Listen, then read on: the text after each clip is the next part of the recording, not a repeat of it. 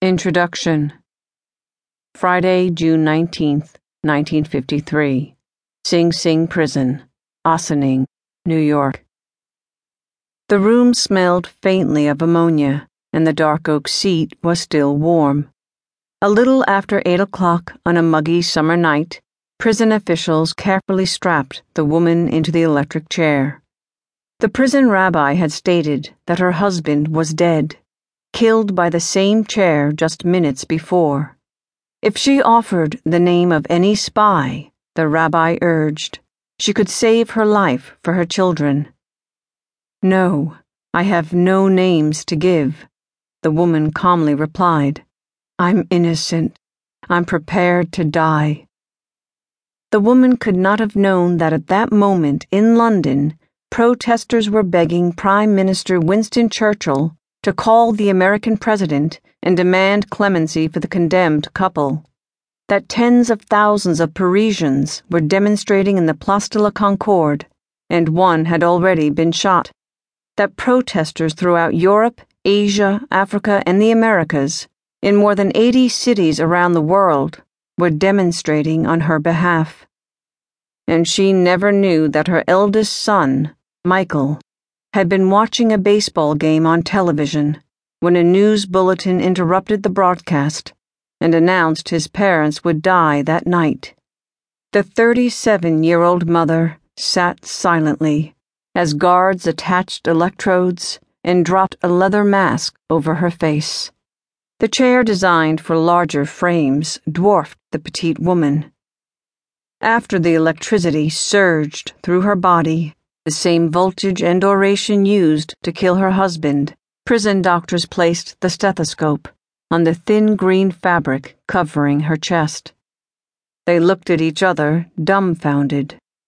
Her heart was still beating. Prison officials tightened the leather straps and applied additional electricity, conjuring a ghastly plume of smoke that sprang from her masked head. A guard in the tower above the prison's front gate crossed his arms before the waiting crowd, then spread them out like an umpire signaling a player safe at home. More than two years after being convicted of conspiracy to commit espionage, Julius and Ethel Rosenberg were dead. Before the Rosenberg execution, the U.S. government had tried to win a propaganda victory by crafting a narrative of this Cold War case. The definitive guilt or innocence of the couple was not the issue for administration officials. As in any good advertising campaign, it was not the truth, but the perception of reality that was important. The federal government was selling the guilt of two atomic spies and the superiority of the American judicial system. As protests broke out around the world, it became clear that the battle had been lost. The far reaching conflict between the United States and the Soviet Union, known as the Cold War, dominated American domestic and foreign policy during the second half of the 20th century. Communist countries were determined to spread their philosophy throughout the world. Nations that embraced democracy, or at least anti communism, were equally committed to slowing, stopping, or pushing back the encroachment of communism in this zero sum game. To many Americans, communism was a threat to democracy, capitalism, religious freedom, and the American way of life.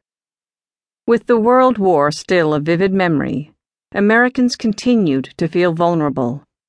Architects of U.S. foreign policy, both Democrat and Republican, understood this and made national security their primary responsibility. They assured Americans they would protect U.S. values, deter aggression, and eventually secure peace. During the Cold War, Americans believed that the primary threat was world domination at the hands of the Communists. Politicians, even liberals, would reinvent themselves as tough, manly, aggressive Cold Warriors to stand up to the threat of Stalinism. Both Democratic President Harry S. Truman and Republican President Dwight D. Eisenhower pledged to keep the United States strong and tough against the communist menace. They were convinced that timidity and weakness directly threatened national security